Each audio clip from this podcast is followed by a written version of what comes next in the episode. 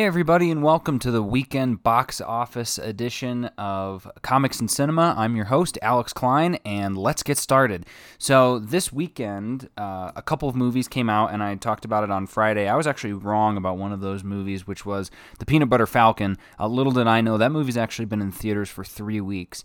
And I think the reason I was getting so much, or I thought it was this weekend, is because it uh, it basically did a small wide release this weekend. So it added 942 theaters to its run, putting it at 991, which means that it had um, what 49. It was in 49 theaters prior to that, so a very small release initially. But um, other than that, uh, the other movies that came out were Angel Has Fallen, Ready or Not, and Overcomer, which I believe Overcomer is a um, like a Christian uh, movie uh, gosh, I actually, I don't have it pulled up, but um, it did well. It did well. So um, just for my predictions initially, I said Angel Has Fallen was going to get 15 to 20 million, and it actually exceeded my expectations and got 21 million uh, in its estimates for this weekend, which is very impressive. Uh, it's got a budget of 40 million though, so it's going to need to it's going to need to have some um, either some good legs or some good work overseas to uh, make up the rest of that. And then Ready or Not, I said would be 10 million, and it ended up getting 7.5 but this movie also opened on wednesday and i was taking that into consideration and so for the full week it did end up getting 10 million. It got 10.5 million which i personally think is great.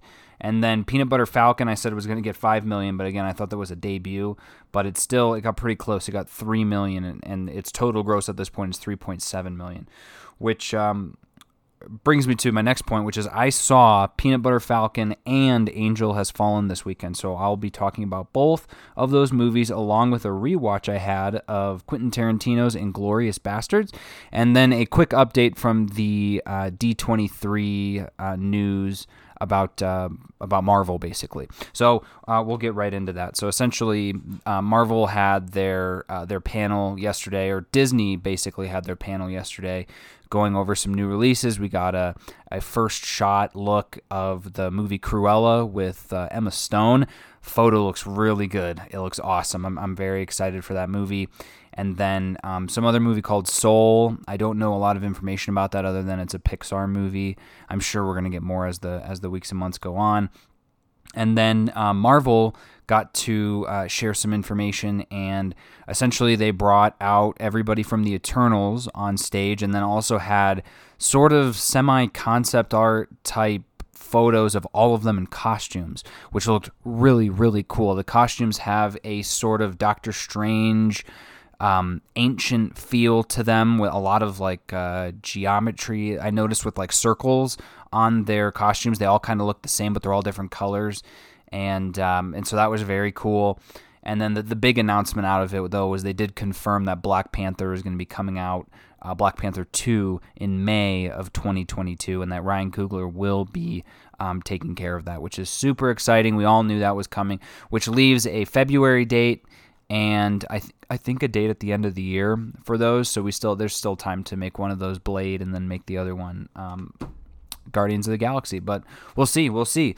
Um, so yeah, D23 was pretty exciting this year. Obviously, I wasn't there, but um, a lot of good news came out of it. A lot of stuff for us to be excited for for the coming years, and um, very excited. I think my biggest things from this, I'm super excited for the new Disney Disney Plus shows Marvel is doing, along with the Mandalorian. Looks really really good. That and the um, the World According to Jeff Goldblum looks also looks awesome. I can't wait to watch that and uh, I'm just super excited all around for Disney Plus. I, I, I don't know if I've mentioned that before, but I love Disney movies overall. Like I when I heard that Disney Plus was coming out, I took photographs of all of the. Uh, um, the different movies that were going to be on the channel because when they did their announcement, they showed kind of a lot of their library that was going to go on there. And besides all the big things like Marvel and Pixar and all that, there's a lot of smaller things in there that I, I don't think people realize, or at least I'm super grateful for. One of the main ones being the Even Stevens show, which uh, was a staple growing up. Most of the Disney shows on there and Disney Channel original movies as well.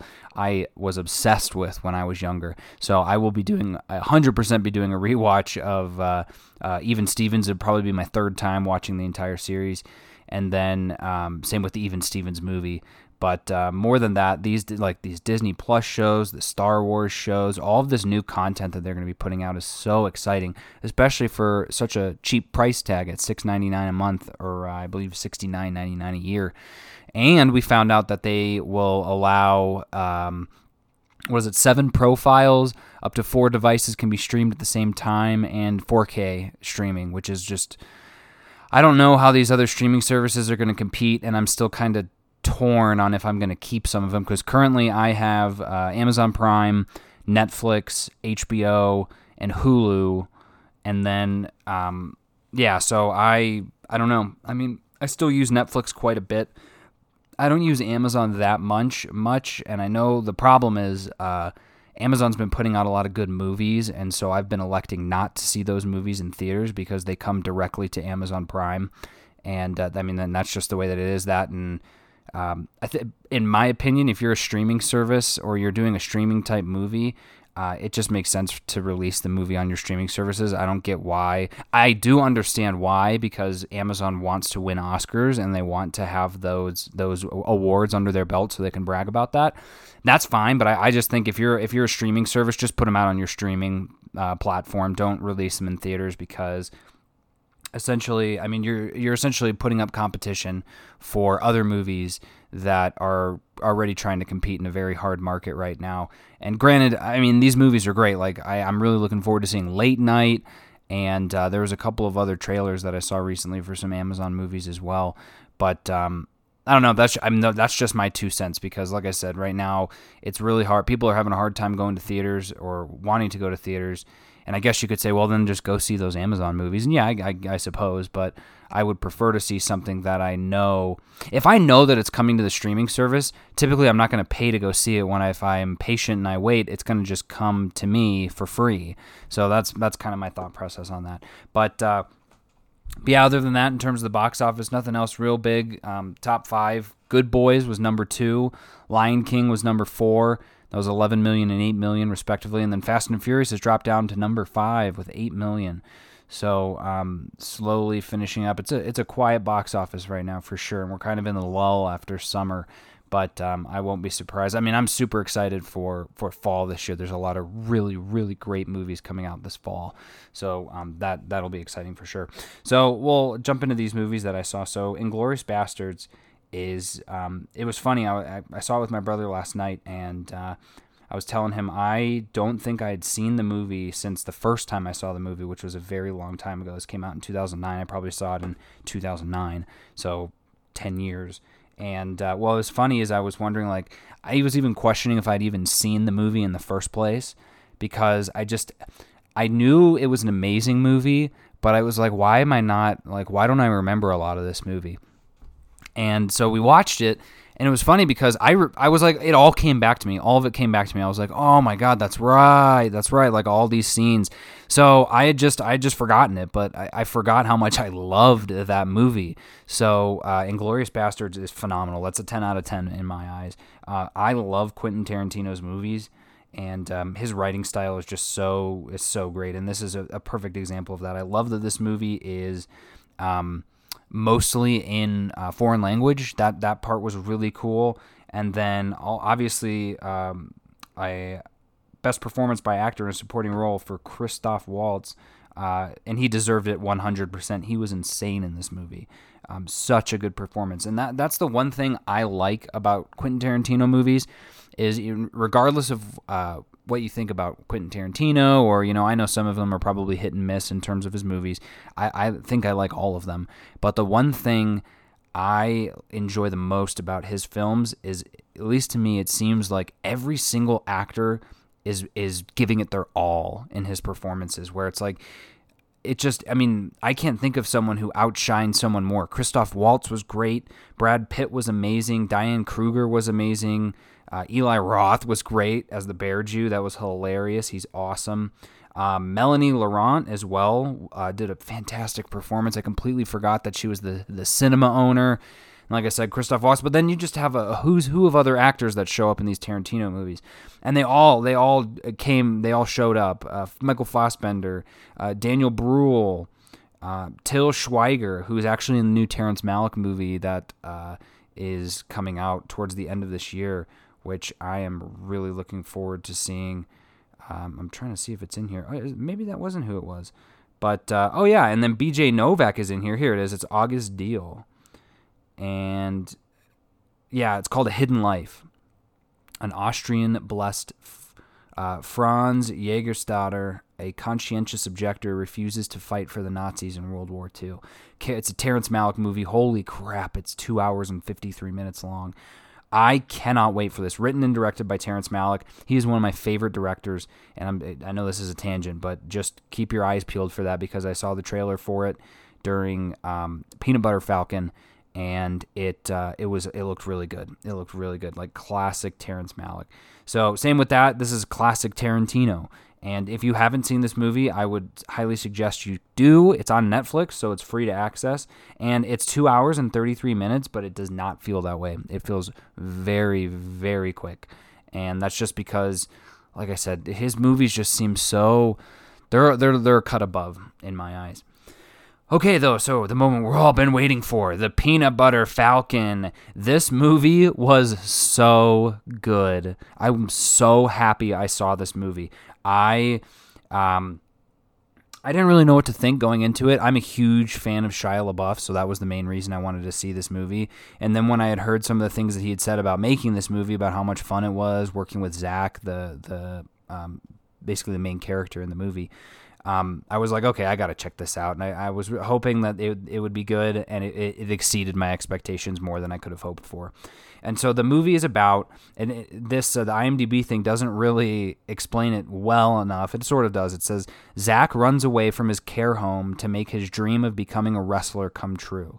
So um, what it is is uh, it's got uh, Zach Gottsagen, who's the main character. He's a, a guy with Down syndrome, and uh, he lives at a nursing home with a bunch of old people. And so there's a great performance there by Bruce Dern, who's awesome.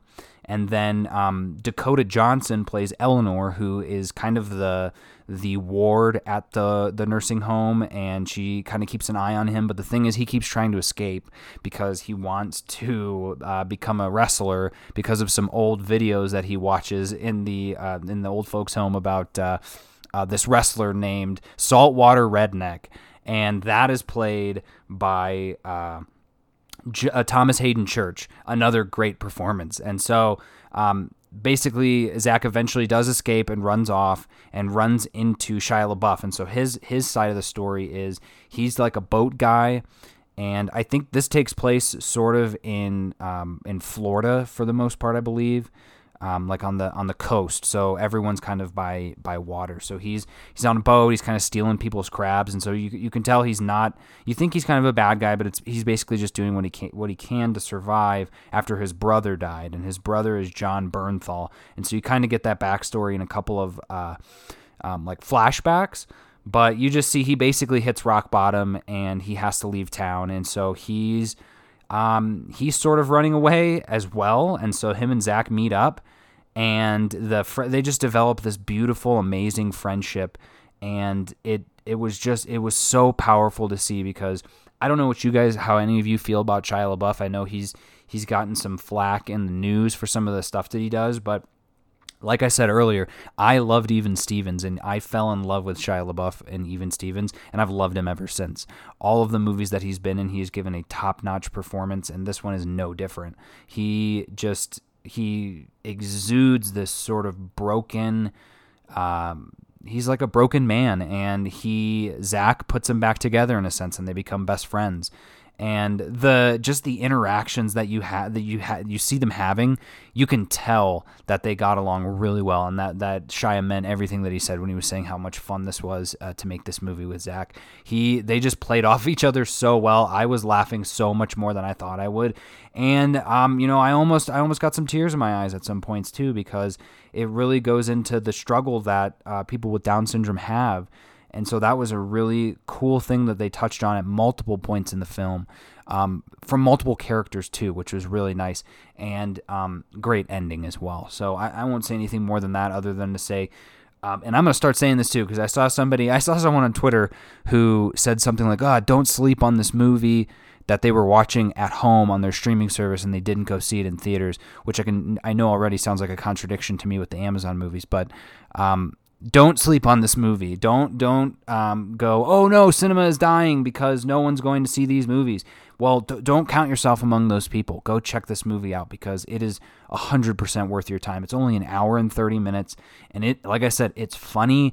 It gets you right in the heart and um, everyone's again everyone gives great performances and there's a bunch of really cool like they basically go on an adventure in the same way you kind of see in uh, oh brother where art thou where they keep kind of running into different people and and the adventure kind of um, brings them into it so it's like they're at these stopping points where there's like there's a great interaction between shia and um, this guy who runs a um, like a convenience store. There's another one with a, a, blind guy kind of in the forest. There's it's just it was a really good movie, and so I, I gave that movie an eight out of ten. It was great. It was great. I loved it. I honestly I almost want to go see that movie again. But um, then for the angel that has fallen, our sweet Mike Banning, Gerard Butler himself. Um, angel has fallen. I I saw Olympus has fallen. I saw London has fallen in theaters, and before I saw it, I, I, I watched Olympus Has Fallen, and at that time I had had Movie Pass, and so I was I was trying to see you know as many movies as I could, and um, so those sort of and this is why I love the A list is because these sort of movies I wouldn't have gone to see otherwise, and now like I looked forward to this movie because I was like, oh cool, they're making another one.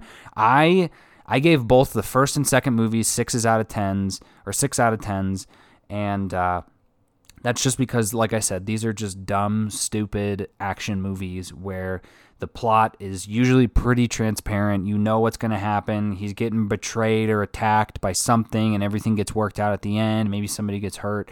It's your basic. Uh, he's he's essentially like Jack Ryan or any of those other government you know movies about somebody in the CIA. And uh, this one was no different. So I, in terms of whether I liked this movie more or less than the other two, honestly, they're all the same to me. All three of them are the same. And so in this one, Secret Service agent Mike Banning is framed for the attempted assassination of the president and must evade his own agency and the FBI as he tries to uncover the real f- threat.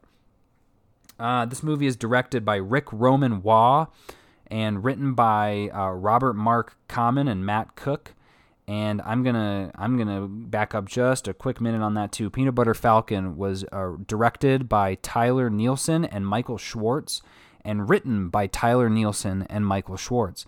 And I, in terms of a shout out for them, uh, they've done uh, not a lot actually. It looks like they've kind of just been actors. So this is their first thing, and so for a first time for them, congratulations, guys. You did a great job. I'm really impressed. Uh, but with Angel Has Fallen, uh, my praises are probably a little less. But you know what? You guys did exactly what you set out to do, which was make a movie with some really good action scenes and some really basic storylines. And that's honestly, that's all you can ask for on a hot summer day. And uh, so Gerard Butler's in this along with uh, Frederick Schmidt and he plays a um, there's basic he's he's listed here second but he's he's like one of the um, the lackeys. It's gerard butler danny huston or houston i think it's danny huston. Uh, piper perabo who if you guys remember she was in uh, covert affairs and she was also in the reason I, I know her and like her so much she was in cheaper by the dozen. Uh, those movies i love. And then also morgan freeman as the president and uh, Tim Blake Nelson as the vice president, and then a uh, a great oh, and then Jada Pinkett Smith. Pinkett Smith does a, a as well. She did a great job. And obviously, though, and, and I thought so from the trailer, but Nick Nolte is in this movie, and I'm not seeing I'm not seeing him on the IMDb list, but Nick Nolte plays Gerard Butler's dad, and uh, he stole the show. 100% stole the show and that's because uh, he plays this sort of uh, like, and you see it in the trailer. He's like a living off the grid kind of guy, and so he's got a lot of great one-liners. But actually, almost started crying in the movie because the the very brief relationship that we see with him and uh, Gerard Butler, father and son sort of thing. He um, he abandoned his family because of basically PTSD and all this stuff, uh, which was very touching. But he actually attempts to kind of try and rebuild the bridges with his family in this movie, and it was really sweet to see. And then there was a really great mid-credit scene in the movie that you should stick around for. That to me, it was just a message that him and Gerard Butler got along really well in this movie and were willing to to have some fun, which was great. But um, yeah, so like I said, it couldn't be any more basic. He uh, He's watching the president. He's about he's about to be up for the director of um, like the FBI acting director, and he wants to kind of turn it down. His life. He's got a daughter now and a wife, and uh, his doctor says like his spine's not doing so good, and he's had a bunch of concussions. He's like, "You're a ticking time bomb, man." It's like, oh yeah, I know. We all know that. And here's here's what I'll say. So like I said, the action scenes were really good. Go see this movie just for those action scenes because they they were Gerard Butler's still at the top of his game, I think. But um, the villains are 100% transparent from the minute the minute on screen. You immediately know who the bad guys are. Like there's no like. And I, I, I almost thought I was wrong. I was like, oh, oh wait a minute, am I wrong? Oh, nope, nope, I'm right. There we go. Awesome. So there's like I said, there's never any shock in this movie. I never was surprised. Nothing jumped out at me, but uh, there's just some really cool fights. And Gerard Butler kicked a ton of ass. And at points, I'll tell you, at points, I was like, you have got to be kidding me. How is he going to clear his name in this situation? And um, obviously, he pulls it off clearly, right? I mean, it's it's Angel has fallen. It's it's it's one of these movies. No spoilers there, but uh, but how how it goes about happening was cool. It was cool. It did have some political implications for kind of the current events of the day. They they pull in the Russians and all that stuff, but um, nothing nothing too overt.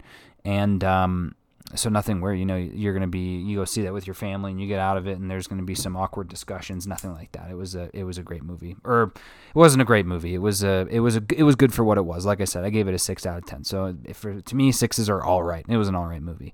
But um, i enjoyed seeing it and i saw it in dolby. Thank you uh, amc a list i saw it in dolby theater. My whole row was empty on a sunday morning.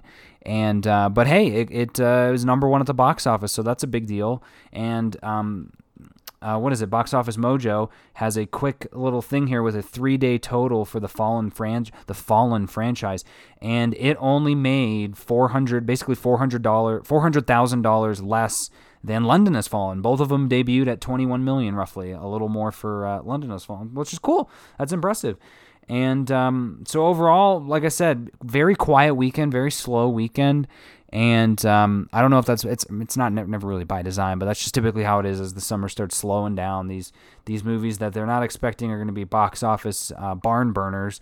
They um, they kind of just toss them out here like Angel Has Fallen. So I, you know I'm glad that there are other franchises out there for people to go see that aren't the MCU or some sort of Disney movie. Here's your chance. Yeah, it is not anywhere near close to MCU quality but it's still it's still a franchise and it's still something that you can follow. And if you're a fan of Gerard Butler or if you like Morgan Freeman, it's a it's a good movie. I mean, just the forest fight alone with Nick Nolte was uh, worth the price of admission in my eyes. That was a it was pretty cool, and um, you could clearly tell that he owned those woods.